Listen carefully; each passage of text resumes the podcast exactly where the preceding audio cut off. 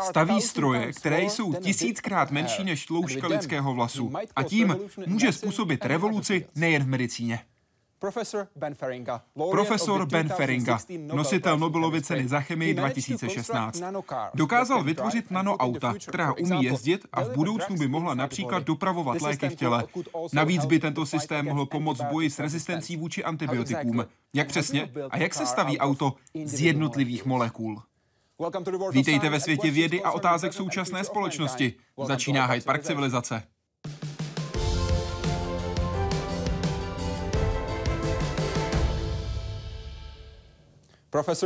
Pane profesore, moc děkuji, že tu jste s námi. Je mi potěšení. Jak se vám zatím líbí v Praze? Já jsem přijel dnes ráno a už mám za sebou velmi příjemné diskuze se studenty na ústavu a přednášel jsem tam Položili mi spoustu otázek, bylo to velmi zajímavé, velmi příjemné. Ústav organické chemie a biochemie Akademie věd. Přesně tak, ano. Co si myslíte o úrovni českých studentů a vědců v tomto ústavu? Já už jsem na tomto ústavu byl několikrát a spolupracujeme s profesorem Michlem, Josefem Michlem a jeho týmem. Pracujeme na vzrušujících věcech, molekulárních motorech a površích a tak dál, takže s ním ještě o tom budu dneska mluvit a zítra máme dvoudenní sympozium, takže na to se opravdu hodně těším. A samozřejmě tu mám různé vědecké přátele a už jsem tu několikrát byl na tomhle ústavu a kvalita vědy je tady opravdu špičková. Otevřeli si novou laboratoř, zrenovovali celý ústav. Je to úplná krása tam být a vidět to nádherné prostředí, v kterém mohou pracovat. Říká Ben Feringa, který je dnes vaším hostem. Muž, který ovládá nejmenší stroje na planetě, jsou tak malé, že jejich díly tvoří jednotlivé molekuly. Profesor Ben Feringa se jimi zabývá od 90. let minulého století. Fungují tak, že my jim dodáme nějakou energii, v tomhle případě to je světlo, a oni vykonají práci. Vyvolá určitou eh, chemickou změnu, respektive strukturální změnu v té molekule a ta struktura vykoná rotační cyklus. Po prvotním objevu molekulárních strojů v roce 1999 Ben Feringa pokračoval ve výzkumu a v roce 2011 ho korunoval takzvaným nanoautem. To je molekula, ale ona má kola. Oni se roztočí a to, co je podstatě, se stočí jedním směrem. Za tento výzkum získal Ben Feringa spolu se Sirem J. Fraserem Stoddardem a Jeanem Pierrem Sauvageem v roce 2016 Nobelovu cenu za chemii.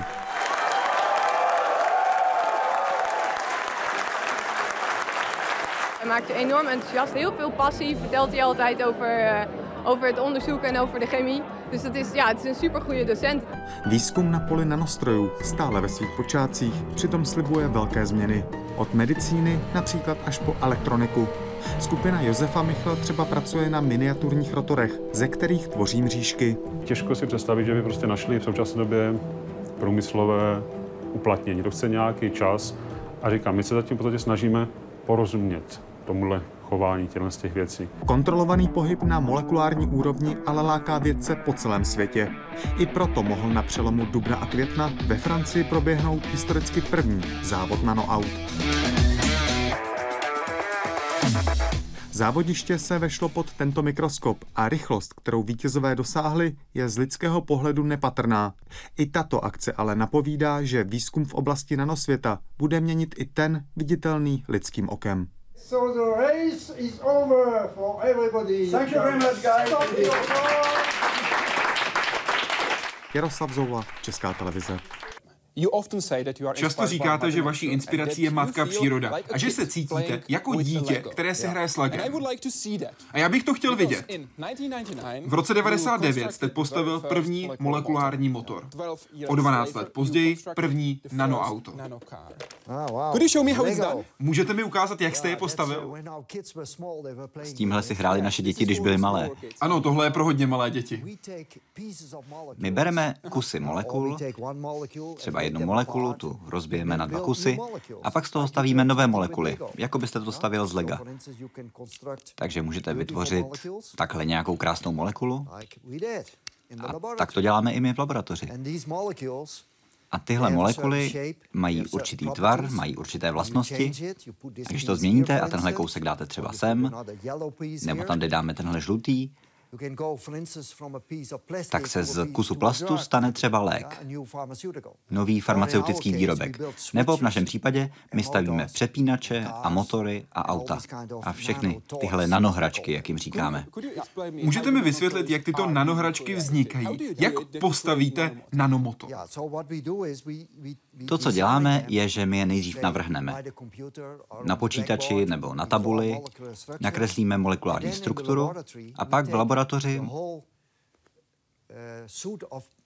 vezmeme všechny ty techniky, které máme k dispozici, různé typy chemických reakcí, různé chemikálie, různé stavební kostky a z toho pak postavíme tu novou molekulu. Někdy to potřebuje pár kroků, někdy to potřebuje hodně kroků, ale nakonec něco postavíme. A třeba můžete postavit auto, když na něj dáte kola, položíte to na nějaký povrch, tady máte povrch, tam to umístíte a když to uděláte správně, no když to neuděláte správně, tak to spadne, ale když to uděláte správně, tak to na tom povrchu zůstane. To je stejné, jako kdybyste stavil dům. Pak na to dáte kola a může se to potom povrchu pohybovat z jednoho místa na druhé. A takhle stavíme nanotechnologie. Materiály, které mají rozměry jedné biliontiny metru. To je tisíckrát menší než mikrotechnologie. Mikrotechnologie znáte, to jsou třeba čipové technologie. My to stavíme mnohem menší protože molekuly jsou velké, obvykle jeden nanometr a ještě méně. Mohu si půjčit dvě kostičky, prosím? Jen na chvilku. Protože bych chtěl ještě lépe, řekněme podrobněji, porozumět tomu procesu, při kterém vznikl úplně první molekulární motor. Máme dvě skupiny, dvě molekuly. A vy jste je ve své práci ozářil UV zářením. Proč? Co se mělo stát? Co se mělo stát, je to, že část téhle molekuly se měla otočit, přepnout, řekněme zleva doprava. Dobře. O 180 stupňů? Přesně tak. To se mělo stát. Raději vezmu zelenou, aby to bylo lépe vidět. Takže máte tenhle tvar a osvítíte to a ono to přijde do toho druhého tvaru. Ale to způsobí napětí. To způsobí napětí. A pak jsme přišli na to, že ono se to nejenom přeplo, ale ono se to dál pohybovalo. Takže se pohybujete dál ve stejném směru, Přesně tak. A vidíte, že jste tam, kde jste byl na začátku. A tohle uděláte mnohokrát a máte rotaci. A máte rotační motor. Poháněný světlem. Takže zdrojem energie není benzín, ale světlo. Světlo. Jak to? V motoru samozřejmě, když si představíte motor vašeho auta, potřebujete palivo. Ano. Ve vašem autě je to benzín, když nemáte benzín, nikam nedojedete. V našem případě tím palivem je energie ze světla. Dobře. A navíc je potřeba rotovat jenom jedním směrem. Buď po směru hodinových ručiček, nebo proti směru hodinových ručiček. Jen jedním jediným směrem. Přesně tak. Zase, vemte si svoje auto. Kdyby se stejnou pravděpodobností se kola točila tam nebo zpátky, tak se nikam nedostanete. Buď chcete jet pořád dopředu, nebo dozadu. A to jsme museli navrhnout. Jak jsme to udělali? To je přesně moje otázka. Ukažte mi to, prosím. Co jsme udělali je, že jsme postavili dvě molekuly, jedna levostraná, druhá pravostraná. Ta pravostraná se vám točí po směru hodinových ručiček a ta levostraná proti směru hodinových ručiček. Takže můžeme vyrobit opačné molekuly. Jedna jede dopředu, druhá dozadu. Ty molekuly jsou jako vaše ruce, levá a pravá. A díky tomu můžeme jet dopředu nebo dozadu. Jak dlouho vám trvalo, než jste na to přišel? Jak na to? Ty první přepínače jsme postavili v roce 1991. A pak trvalo 8 let, 9 let, než jsme dokázali postavit motor. A to jsme vlastně objevili trochu náhodou, protože my jsme přepínali dopředu a dozadu, dopředu, dozadu, jako ty přepínače, které máte v oku, to víte že ve vašich očích to, že vy vidíte mě a já vidím vás, to je díky tomu, že tam jsou maličké přepínače, které se přepínají tam a zpátky, tam a zpátky, když do oka vstoupí světlo. My jsme udělali v podstatě to samé. A říkali jsme, tohle je nula, tohle je jednička, takže takhle můžeme ukládat informace. 0, 1, 0, 1, 0, 1.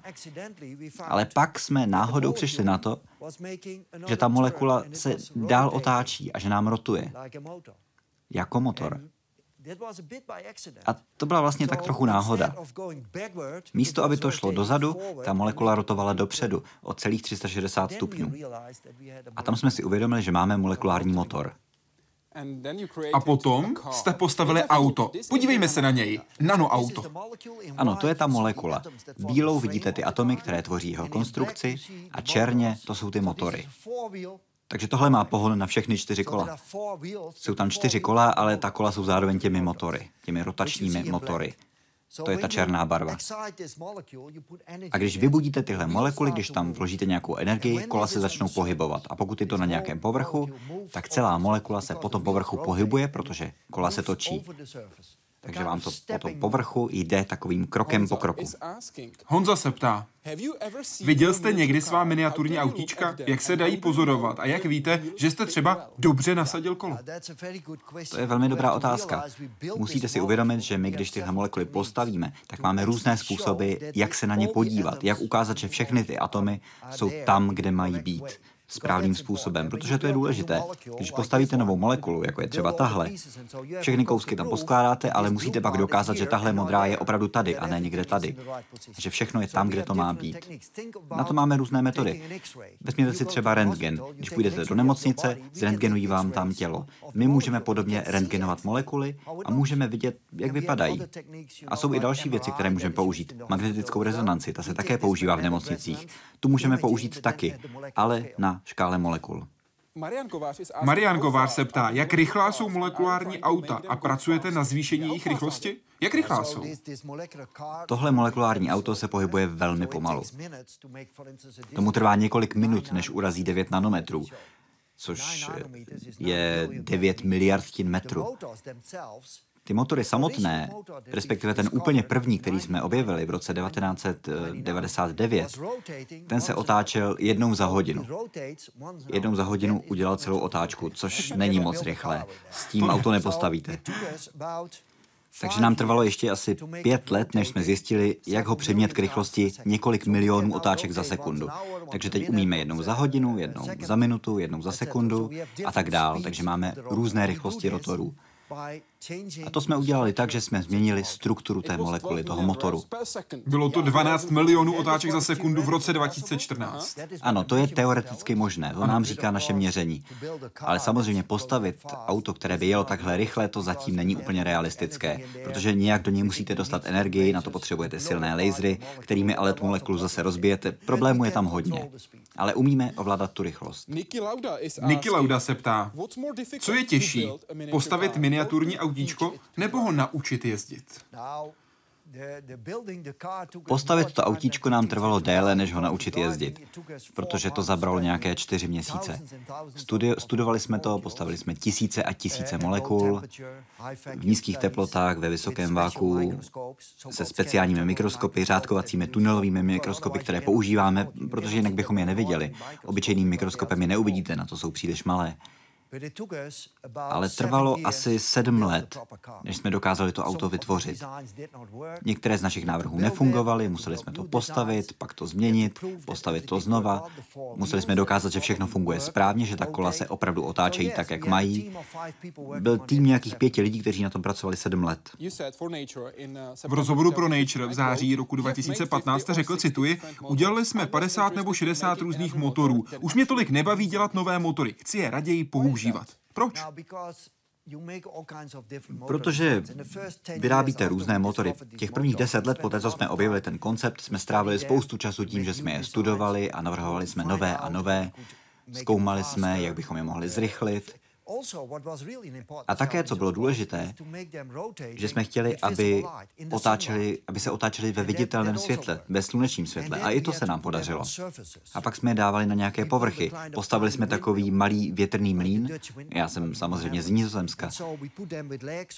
Takže jsme je postavili na nějaký povrch, tam se točil větrný mlín. Když jsme to ozářili nějakou lampou, to také nějakou dobu trvalo. Ale teď mě opravdu mnohem víc zajímá funkce, co se s nimi dá dělat. A například jsme vybudovali materiály, které dokáží dělat takové malé svaly, že se natahují a smršťují jako svaly ve vaší ruce. Protože si musíte uvědomit, že abyste udělal tenhle pohyb, tak tady máte miliony a miliony nanomotorů. Ne těch našich, ale biologických nanomotorů. Ty máte ve svém těle a díky nim můžete takhle pohnout rukou, protože fungují společně, spolupracují. A náš velký úkol teď je, kdybychom měli mnoho takových motorů, které vyrábíme, mohli by spolupracovat na jednom pohybu. A to teď zkoušíme. Váš výzkum je postavený, nejen pokud jde o základní myšlenku, na výsledcích Johna Piera Sováže a Frasera Stodarta, kteří spolu s vámi získali Nobelovu cenu za chemii v roce 2016. Byla vám udělena jako sdílená cena. Projdeme tu cestu, abychom vysvětlili, jak jste se nakonec dostali k výsledku. Myslím, že to je skvělá ukázka toho, jak funguje základní výzkum. Přesuňme se do roku 1983. John Pierre Sauvage ovládl molekuly a stvořil... Katenany. Katenany. Co to je? Katenany jsou takové kruhy. Takhle máte dva propojené kruhy. To si dokážete představit. A ty dva kruhy se můžou vůči sobě pohybovat. Takže tyhle prstence postavil a krása je v tom, že našel způsob, jak tyhle molekulární kruhy nějakým způsobem rozpohybovat vůči sobě. A tohle je už v podstatě stroj. A on byl první, kdo něco takového dokázal. A pak profesor Stoddard ve Spojených státech Vytvořil kruh a na něm měl osu. A ten kruh se pohyboval po té ose. To je další vlastně stroj. Já jsem na tomhle nepracoval. Naše skupina pracovala na něčem trochu jiném. My měli ty rotační motory, což je něco trochu jiného, ale navzájem se to doplňuje. Jejich přístup je jiný, ale výsledek je stejný. Mechanický pohyb na úrovni molekul. Byl to také profesor Stodar, který hned poté, co se dozvěděl, že získá Nobelovu cenu spolu s vámi a profesorem Sovážem, říkal, s těmihle lidmi spolupracuji, hodně si jich vážím, znám je velice dobře, pracujeme spolu. Co mě konkrétně zajímá, je výsledek práce týmu Francise Stodarta, protože on použil, jak jste sám zmiňoval, kruh. Kruh ochuzený o elektrony a osu, na které měl strukturu bohatou na elektrony. Kruh dal na strukturu a měnil teplotu, aby s ním pohyboval, dopředu a dozadu. Takže tedy vytvořil vypínač. Ano, ano. Ale také používali i světlo, aby ten kruh rozpohybovali, stejně jako my to děláme s našimi motory. Ten jejich pohyb, to je translační pohyb z jednoho bodu do druhého, lineární pohyb. A to je v podstatě taková strojová funkce. A abychom vyrobili tyhle maličké stroje, proč nás to vlastně tolik zajímá? Proč to děláme? Protože my jako vědci, jako chemici, jsme velmi dobří v tom, že vyrábíme plasty, vyrábíme paliva pro vaše auto, vyrábíme barvy pro vaše auto, vyrábíme léčiva. Všechny tyhle materiály, které používáme každý den, včetně tady těch plastů. Ale moc nám nejde budování dynamických funkcí na tom nanomolekulárním měřítku. A ve, vaš, ve vašem těle to, že tady spolu můžeme mluvit, to, že můžu zvednout ruku, celý ten stroj, kterým je naše tělo, je plný molekulárních motorů.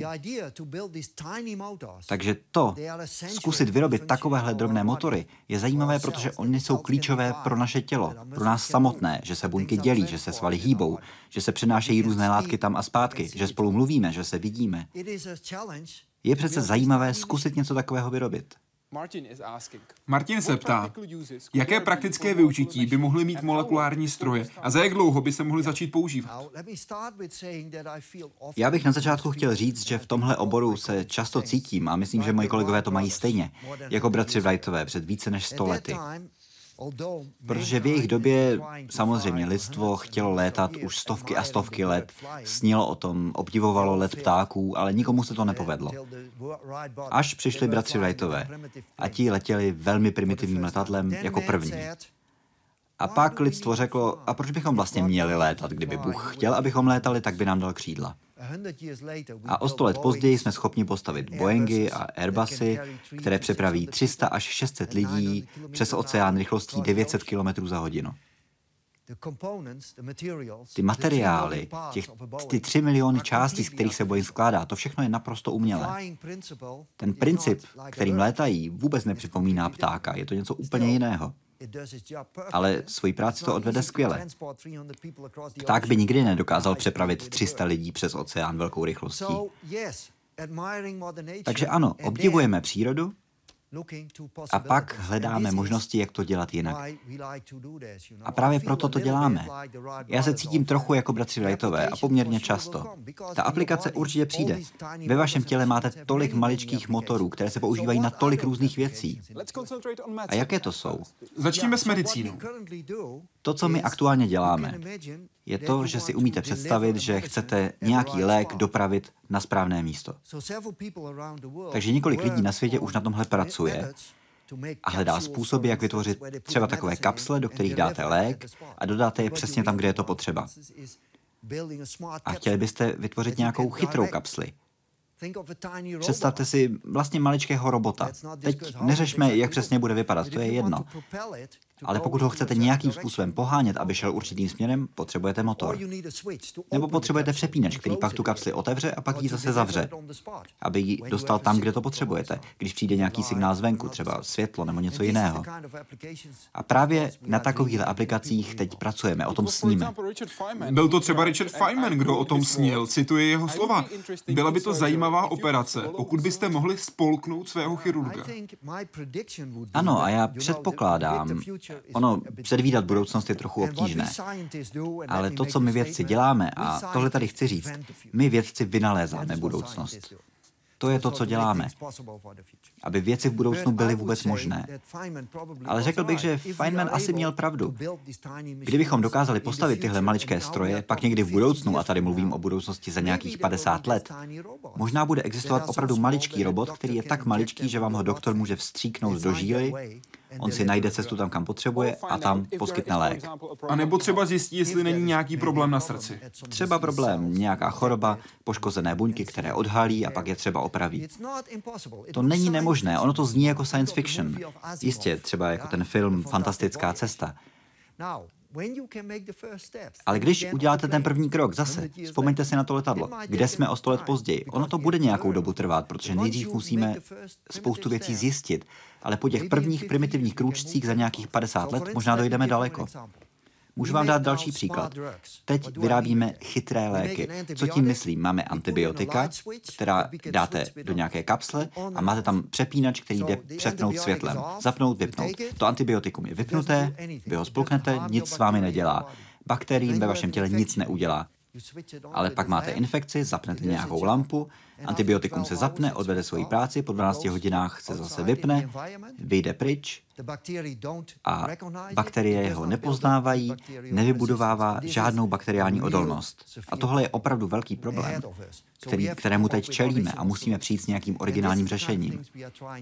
A na takovýchhle věcech teď pracujeme, jako takových prvních aplikacích. Tohle jsou primitivní první krůčky, ono to možná bude trvat nějakých 20 let, ale tohle se teď snažíme vyvinout. Ale přínosy nanorobotů by se neměly týkat zdaleka jen medicíny. Výzkum v nanosvětě by totiž měl pomoct i jinde. Zaměřme se na nové technologie a nové materiály. Ano, samozřejmě. Když máte materiály, které známe, třeba plasty, nebo to, z čeho je vyrobeno vaše auto. A přejdeme k materiálům, které jsou schopny měnit své vlastnosti, protože dostanou nějaký signál. Všechno se mění. Můžu vám dát příklad. Chytré materiály mají spoustu možných aplikací. Už jsem zmínil malé kapsle, které se můžou otevřít a poskytnout vám nějaký lék. Ale představte si třeba, že si poškrábete auto. Když já se poškrábu tady, na kůži, tak pokud jsem zdravý, tak se to spraví samo. Já nemusím jít za odborníkem. Pokud je to tedy hluboké, tak zajdu za doktorem a ten mi to zašije. Představte si vaše auto. Poškrábete si auto. A posvítí na to světlo, na, tu, na ten škrábanec, otevřou se tam takové maličké kapsle, ty vypustí materiál a ten škrábanec se vám sám opraví. Jenom to otřete a je to spravené. A tohle přijde, možná dřív, než si myslíte. Kdy? Lidé na celém světě na tom pracují, abychom měli materiály, které se sami opravují. A já si myslím, že tohle bude realita a objeví se to na trhu možná za deset let. Nobelovská komise napsala, pokud jde o stupeň vývoje, jsou molekulární motory zhruba na stejné úrovni, jako byly elektrické motory ve 30. letech 20. století. Vědci ve svých laboratořích tehdy hrdě ukazovali různé točící se kliky a kola, aniž by měli tušení, že tento výzkum nakonec povede k elektrickým vlakům, pračkám, fénům a mixérům. Souhlasíte? Ono to bude nějakou dobu trvat. Ale lidé už přemýšlejí, jaké chytré produkty by z toho mohly vzniknout. Ano, v budoucnu se to objeví.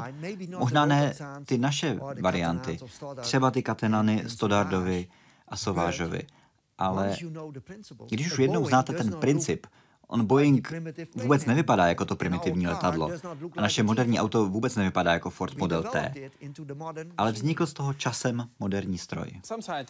Někteří vědci srovnávají nanomateriály s mikročipy, protože mikročipy znamenaly obrovskou revoluci, a to v mnoha, mnoha různých oborech lidské činnosti.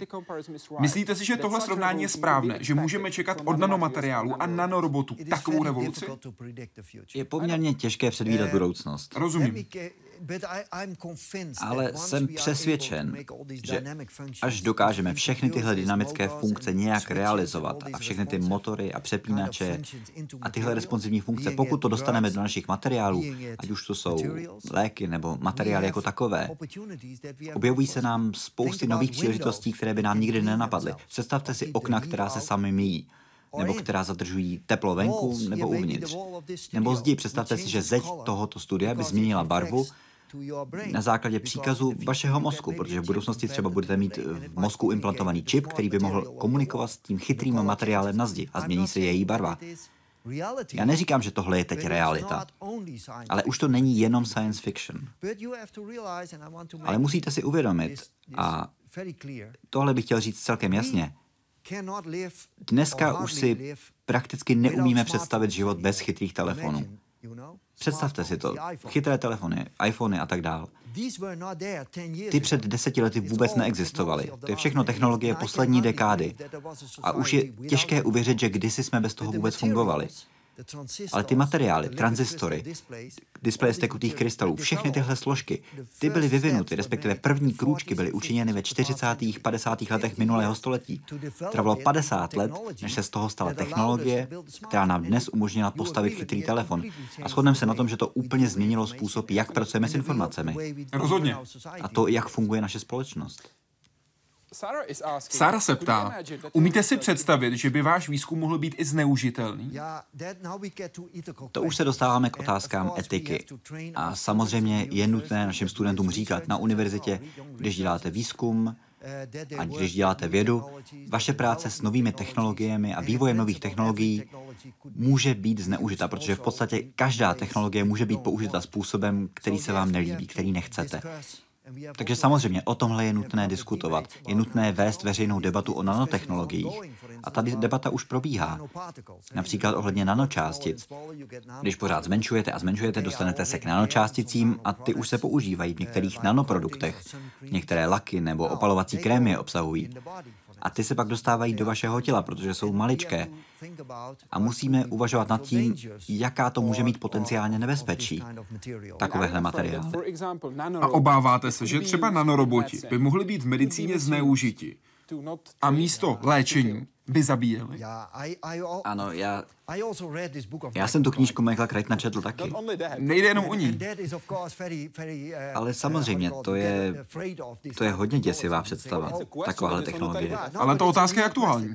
Ano, ta otázka je zcela reálná, že by roboti přebrali kontrolu nad vaším tělem. Za prvé je potřeba říct, že ty naše stroje jsou zatím velmi primitivní. Za druhé jsme schopni nějak je ovládat, jsou tam kontrolní mechanismy. Oni nejsou zcela autonomní v tom smyslu, že by se mohli sami replikovat nebo něco takového. To je opravdu science fiction. Na druhou stranu, až se tahle technologie vyvine, je nutné přemýšlet nad tím, co chceme, jak sofistikovaní chceme, aby tihleti mikroroboti byli, které budeme vyvíjet v budoucnu. A robotika, robotické technologie, to bude velké téma. Všichni dnes mluví o budoucnosti robotiky, nejenom v domácnosti, ale na všech možných místech v medicíně a tak dál.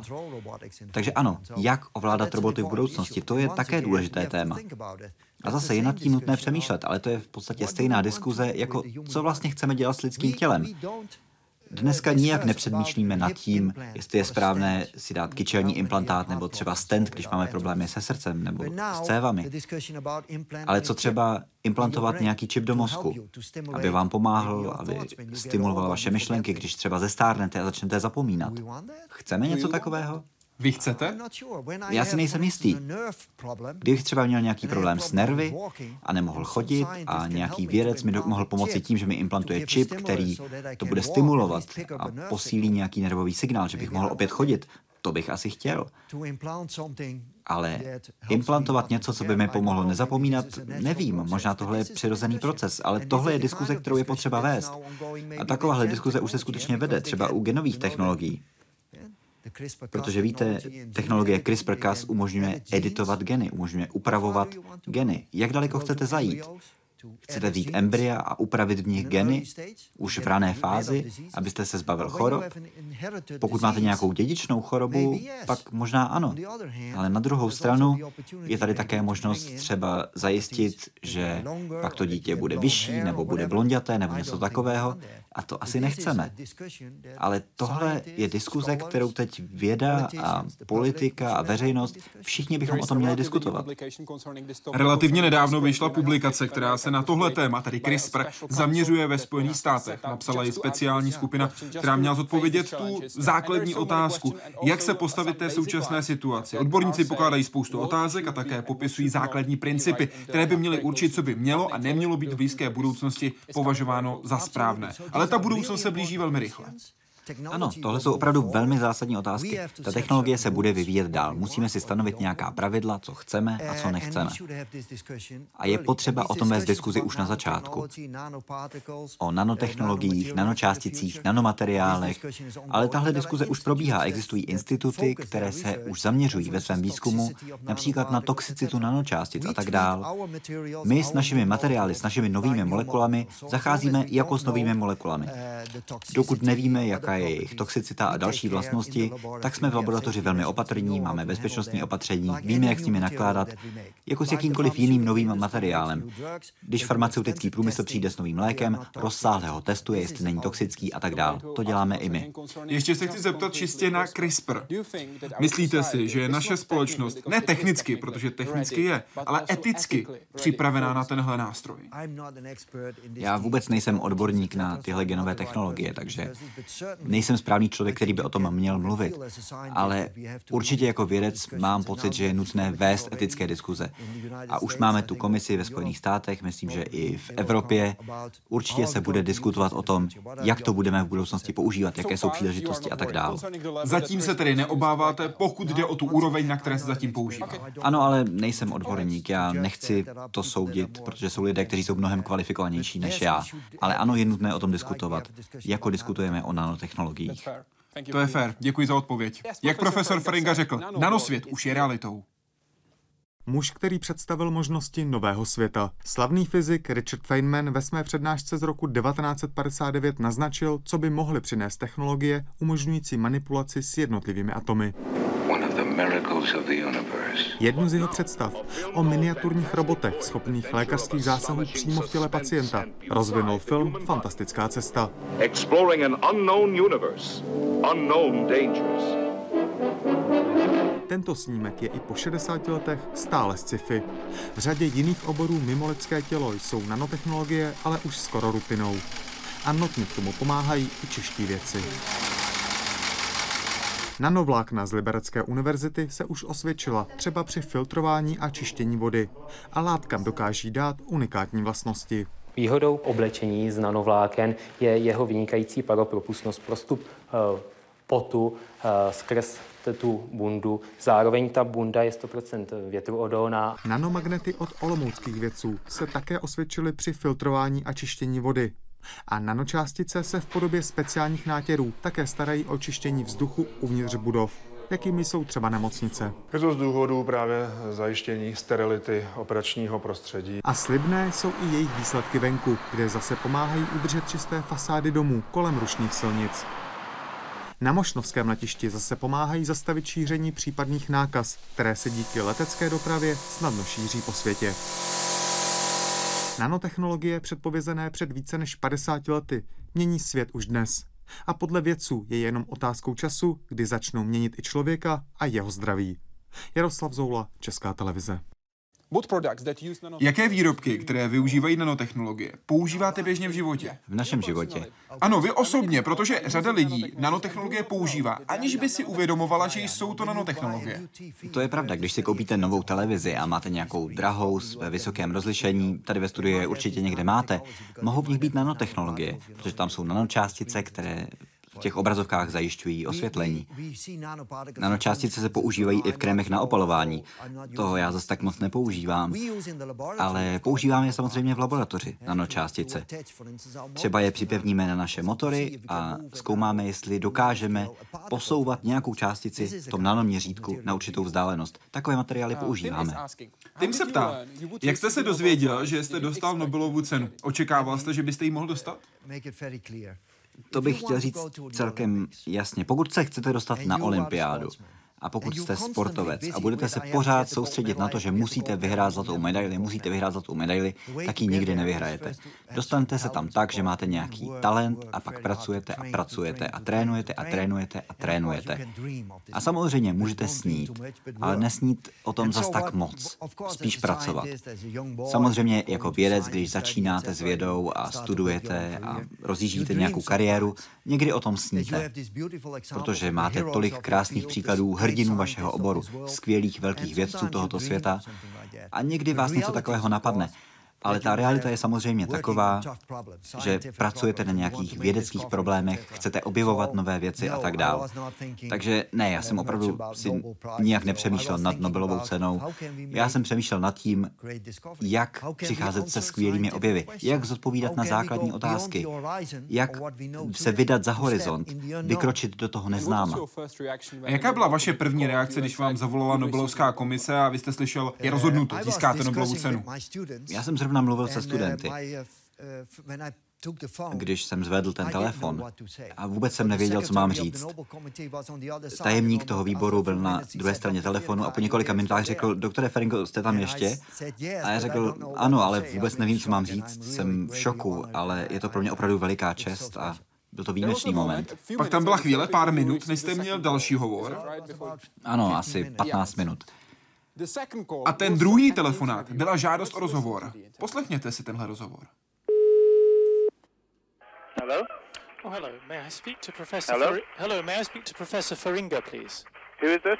This is Adam Smith, um, calling from NobelPrize.org, the official website of the Nobel Prize. Okay, uh, can you hang on for a few seconds? Most certainly, yes.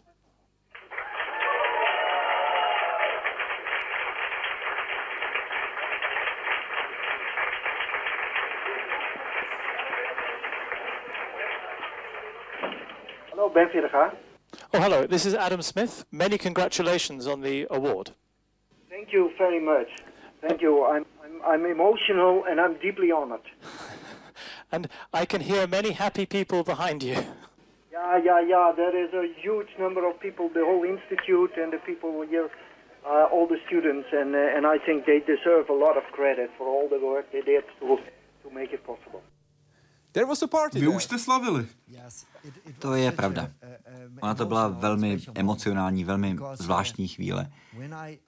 Protože když mi zavolali ze Stockholmu, respektive předtím, než mi zavolali, tak já jsem zrovna mluvil s našimi studenty ohledně jednoho obtížného projektu, na kterém pracovali. Ale pak mi zavolali ze Stockholmu a tam mi řekli, zavoláme ještě za 15 minut, protože přijde oficiální vyhlášení a pak bude ten živý rozhovor, který jste právě slyšeli. A já nevím, jak jsem to dokázal, ale já jsem položil ten telefon a dokončil jsem ten rozhovor se studenty. A oni nic netušili? Ne, oni vůbec nic netušili, protože já jsem je poslal ven, ven z kanceláře, pak jsem je zase pozval zpátky. Deset minut jsem s nimi ještě řešil vědu a pak jsem si uvědomil, teď je musím poslat pryč pak jsem zašel za tajemníkem, zrušili jsme mi všechny schůzky, a, ale mezi tím samozřejmě přišlo to oznámení. Všichni studenti vyšli na chodbu a tam byla velká party, takže tam byl takový kravál, že jsem skoro nebyl slyšet v tom telefonu. Ale pak byl ten rozhovor, který jste slyšeli, ale bylo to, bylo to úžasné a bylo to velmi dojemné, protože se sešel celý ústav, nějakých 150 lidí na chodbách, a všichni křičeli a bylo šampaňské a bylo to úžasné. Simona se ptá, změnila nějak Nobelova cena váš dosavadní život a vás osobně? Změnila můj život, ale ne v tom, že bych teď byl jiný vědec nebo něco takového.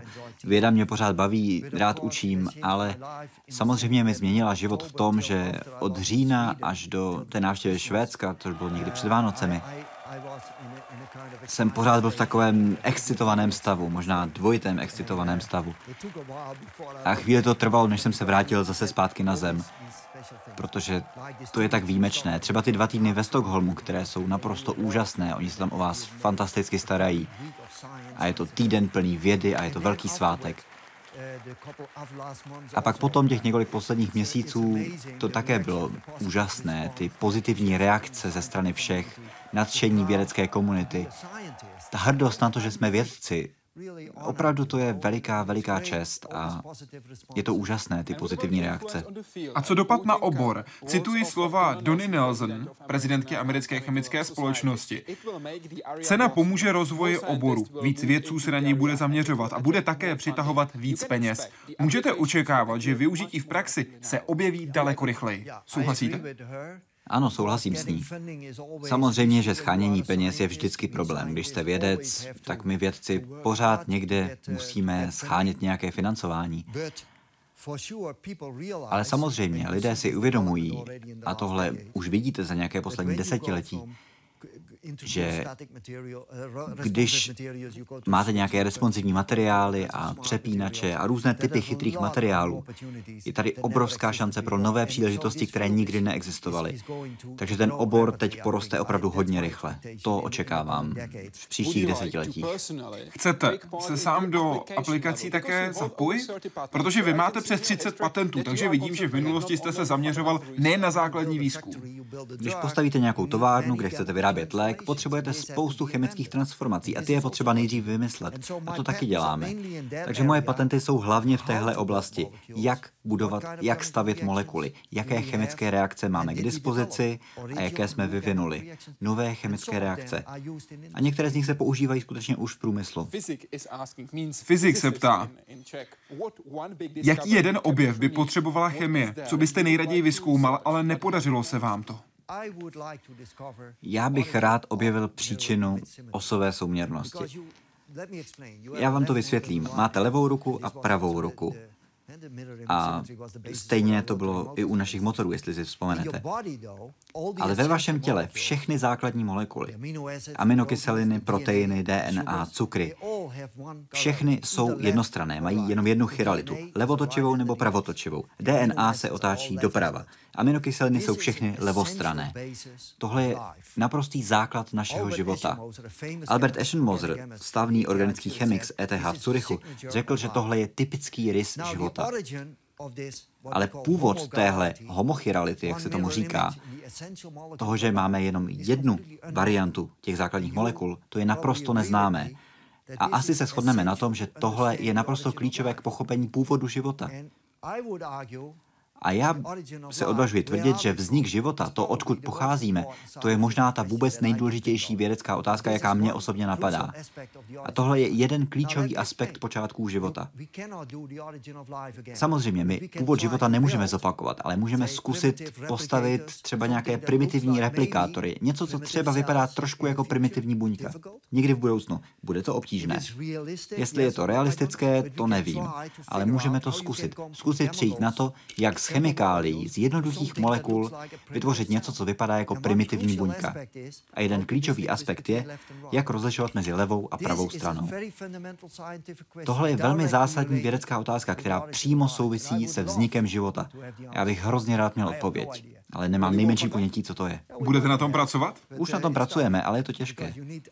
Protože potřebujete myšlenky. My ani nevíme, jakou otázku si máme položit. A celá podstata vědy je kladení otázek. A tohle je nejtěžší, když ani nevíte, na co se máte zeptat. A my to zatím nevíme, na co se máme zeptat. Někde za tím horizontem, za horizontem vědeckého poznání, někde v temnotách, kde teď bloudíme, se nachází ta otázka. Možná víc než jedna otázka. A já bych hrozně rád měl tu správnou otázku. Jste fanouškem Stopařova průvodce galaxií? Ano, samozřejmě, to je jedna z mých oblíbených knížek. Takže víte, že odpověď je 42. Ano, a já jsem to dokonce použil. My máme v Nizozemsku hezkou tradici, že když jste jmenován profesorem, tak přednášíte před celou vysokoškolskou komunitou v největší slavnostní aule naší univerzity. A já tam měl přednášku, ta pak byla vytištěná a začal jsem s topařovým průvodcem galaxií. A vím, že po nějakých deseti tisících letech a ta odpověď byla 42. 42, což nám vůbec nepomůže. Rozhodně ne s původem života. Přestože to by měla být odpověď na otázku života vesmíru a vůbec, ale neznáme ji. Poznáte talentovaného studenta? Jaké schopnosti by měl budoucí vědec mít? Talentovaných studentů je tolik, že na tuhle otázku se těžko odpovídá. Ale studenti, které máme na univerzitách, ale i tady v ústavu, které jsem dnes potkal, ti jsou opravdu velmi talentovaní, velmi talentovaní mladí lidé. A je to úžasné. A já jsem měl v laboratoři jednoho studenta, ten teď dokončuje doktorát. Za pár měsíců bude absolvovat. A ten je od vás. Petr Štacko. To je jeden z nejtalentovanějších syntetických chemiků, jaké jsem kdy v laboratoři měl. A já mu tady chci složit podklonu. On je teď zpátky v Brně. On dokázal postavit molekuly, které nikdo jiný nedokázal. Já jsem, já jsem ho vždycky obdivoval a často jsem říkal, že pokud tuhle molekulu nedokáže vyrobit on, pak žádný jiný student to nedokáže. Jiní různí lidé mají různé talenty. A když chcete dělat syntézu, budovat, stavět molekuly, potřebujete určité dovednosti, abyste rozpoznal, když nějaká chemická reakce funguje a kdy nefunguje. A co s tím dělat? Jestli přidat trošku soli, jestli to trošku zahřát, možná to osvítit, možná přidat něco dalšího. A musíte to cítit. Ano, tohle se dělá citem. To je stejné jako s kuchaři. Máte dva kuchaře, jeden uvaří něco úžasného a jeden něco, co se dá jíst. Cituji z vašeho webu. Musíme zajistit vhodné podmínky pro talentované vědce, a to jak dnes, tak i do budoucna, aby zůstali v Nizozemsku. Jaká pomoc je nutná? Ano, a tohle se netýká jenom Nizozemska. Rozhodně, protože tahle otázka se týká i České republiky. Já si myslím, že musíme investovat do naší budoucnosti. A nejlepší investice do budoucnosti je do našich mladých talentů. Protože žádná budoucnost nebude možná bez plodů vědy a vzdělávání. Nezapomínejme na to, že musíme investovat do vzdělávání od nejnižší úrovně až na úroveň univerzity. A investovat do vědy, ano, ono je to drahé. A lidé vám řeknou, utrácíme takových peněz a jaký je váš výsledek? No jednak je to to, že vzděláváme, vychováváme naše talenty, abychom umožnili ne zítřek, ale budoucnost za 10, 20 let. Protože ti lidé, kteří jsou dnes na univerzitách, ti nám řeknou, jak naše společnost bude vypadat za 20 let. Díky nim bude ta budoucnost možná. Ve společnostech, ve vládě, v průmyslu, ale i ve vzdělávání a v našich ústavech. A investice do budoucnosti je investice do mladých talentů, do vzdělávání a do vědy. Klíčová rada pro studenty a mladé vědce. Co poradíte? Jděte za svými sny. Jděte za tím, v čem jste talentovaní. Každý student má v něčem talent. Jsou to různé talenty, ale všichni jsou na něco talentovaní. A prosím, užívejte si své studium, protože když vás to bude bavit, pak na tom budete pracovat a pak se vrhnete i, i na ty nejnáročnější problémy a dosáhnete na tu nejvyšší možnou úroveň. Vytvořte si vlastní vyhlídky do budoucna. Jakým přídavným jménem byste popsal sám sebe? Nebo jasný a vytrvalý. Tam se proto, že Wesley Brown. Wesley Brown. Myslím, že můžu říct nejen váš kolega, ale také váš přítel. Ano, můj mladší kolega. Řekl, jako vědec je Feringa šílený. Nikdy nenechá zákony termodynamiky nebo fyziky, aby zastavili jeho dobré nápady. To řekl moc hezky. Nejsem si úplně jistý, že bych to o sobě řekl taky, ale je hezké, že to řekl. Já si nejsem jistý, jestli jsem šílený, ale trochu toho asi potřebujete. Abyste pracoval na věcech, o kterých vůbec netušíte, kam to povede, co objevíte a tak dále. A já jsem si jistý, že moji studenti někdy výjdou ode mě z kanceláře po nějakých diskuzích a řeknou, to byl zase jeden z těch jeho šílených nápadů. Ale co já říkám vám je, že mě klidně můžete vzbudit uprostřed noci, když přijdete s nějakou šílenou molekulou. Tak dobře, tohle tam je. Byl to třeba Johannes Streicher, který pracuje na Berlínské technické univerzitě a který o vás řekl, je velmi kreativní. Devět z deseti jeho nápadů jsou šílené a nefungují, ale jeden z nich je geniální. To je skvělý kompliment. Je to pravda, máme spoustu nápadů a často nefungují a já vždycky říkám studentům, když o něčem takhle mluvíme, prosím přijďte s lepším nápadem. A můžete pracovat na tomhle, ale neobvinujte mě, když to nebude fungovat, protože ono to možná fungovat nebude. Ale jasně, máme spoustu nápadů a doufáme, že některé z nich budou fungovat. Ale to je podstata vědy. Musíte to zkoušet. A často na něco přijdete jenom omylem nebo náhodou. Chcete vyrobit něco červeného a místo toho vyrobíte něco modrého. To ale neznamená, že modrá je špatná. Může to znamenat, že se vydáte úplně novým směrem, který vás nikdy ani nenapadl. Chcete vytvořit nějaký materiál a místo toho třeba objevíte něco, co je užitečné jako lék. A to je krása vědy. Zmínil jste vzdělávání, jeho význam. Kdo vás ve vědě nejvíc ovlivnil? Nejvíc mě ovlivnil pravděpodobně můj školitel, u kterého jsem dělal doktorát, profesor Hans Winberg. Ten mě inspiroval opravdu hodně. On mě učil pouštět se do hodně náročných věcí a nebát se toho, co nikdo jiný nikdy nedělal. Já si pamatuju, když jsem byl ve třetíku a dělal jsem svůj první výzkumný projekt, po několika týdnech jsem vyrobil molekulu. A řekl jsem to profesoru Winbergovi. A on mi řekl, Bene, tuhle molekulu nikdy nikdo na světě nevyrobil. A to bylo tak úžasné. Umíte si to představit, to je, když jste umělec. Když poprvé složíte nějakou skladbu, namalujete obraz, to předtím neexistovalo. Ta molekula samozřejmě nebyla naprosto k ničemu, ale bylo to tak krásné, že jsem vyrobil něco, co nikdy nikdo neudělal. Takže tahle motivace opravdu pomáhá, když jste mladý a nadšený a sníte o tom, že něco objevíte a vynaleznete. Takže tohle on opravdu uměl. A on mě také představil mnoha slavným vědcům. Takže mě poslal do Spojených států a představil mě laureátům Nobelovy ceny, když jsem byl jenom mladý doktorant. A to je, jak kdybyste byl 16-letý kluk, který hraje fotbal a představili vás Messimu. A vy si s ním můžete trochu zakopat. To je úžasné. Tohle jsou slova Margaret Burnham, která řekla, první hodinu začal velmi důrazným pokynem, abychom nikdy nepouštili větráky, které odvádí pachy a nebezpečné plyny, aniž bychom mu to dopředu řekli, protože zvuk při spouštění větráku zněl jako rány z kulometu a on by pak okamžitě zalehl. Oh. Také jste dostal takovýhle pokyn od profesora Winberga. Ne, to ne. Ale profesor Winberg začal vždycky přednášku tím, to si pořád pamatuju. To bylo ve třetím ročníku. A on řekl, podívejte, tady jste na univerzitě, všichni umíte číst. Tyhle kapitoly z téhle knihy budou u zkoušky. Přečtěte si to. Předpokládám, že tady na univerzitě umíte číst. Pak vytáhl noviny a řekl, tahle farmaceutická firma objevila, protože to byl titulek ve zprávách, nový lék. A napsal na tabuli vzorec toho léku a začal nám o něm mluvit. Jak to vyráběli a začal mluvit o chemii. Samozřejmě, ke zkoušce tohle bylo celkem k ničemu, ale bylo to velmi vzrušující. To, že jsme dostávali aktuální informace o praktické chemii, že mluvil o problému, který se v průmyslu skutečně řešil. O nějakém vynálezu, který změnil například to, jak se léčí nějaká choroba v lékařství.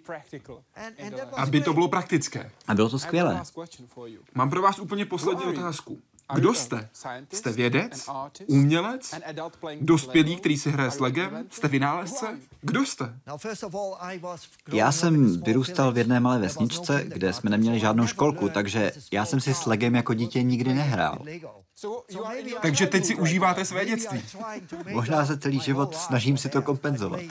To, že si teď hraju s molekulami jako s molekulárním legem. Ale jsem vědec. Já rád vynalézám, objevuji nové věci a rád s ním. Já jezdím do práce na kole, protože na severu Holandska to je jednoduché, je to úplně placaté, ne jako tady. Ale na kole můžete přemýšlet nad spoustou věcí. Já přemýšlím nad novými objevy, nad tím, o čem budu diskutovat se studenty, jakým problémům budeme čelit, co budeme řešit.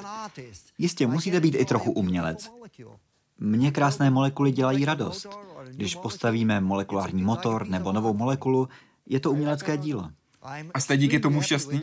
Já jsem nesmírně šťastný. Jsem opravdu velmi rád, že můžu každý den pracovat s těmito mladými hvězdami, snít o krásných molekulách a třeba na konci něco málo vrátím společnosti v nových příležitostech do budoucna, v nových materiálech, nových lécích, příležitostech, které se zúročí třeba až za 30 let, ale přijdou. Říká Ben Feringa, který byl hostem Hyde Parku Civilizace. Moc děkuji. Byl mi potěšením, díky. A děkuji vám, že jste dnes sledovali Hyde Park Civilizace. Rozhovor najdete jak v češtině, tak i v angličtině na našem webu www.hydeparkcivilizace.cz. Děkuji a hezký večer.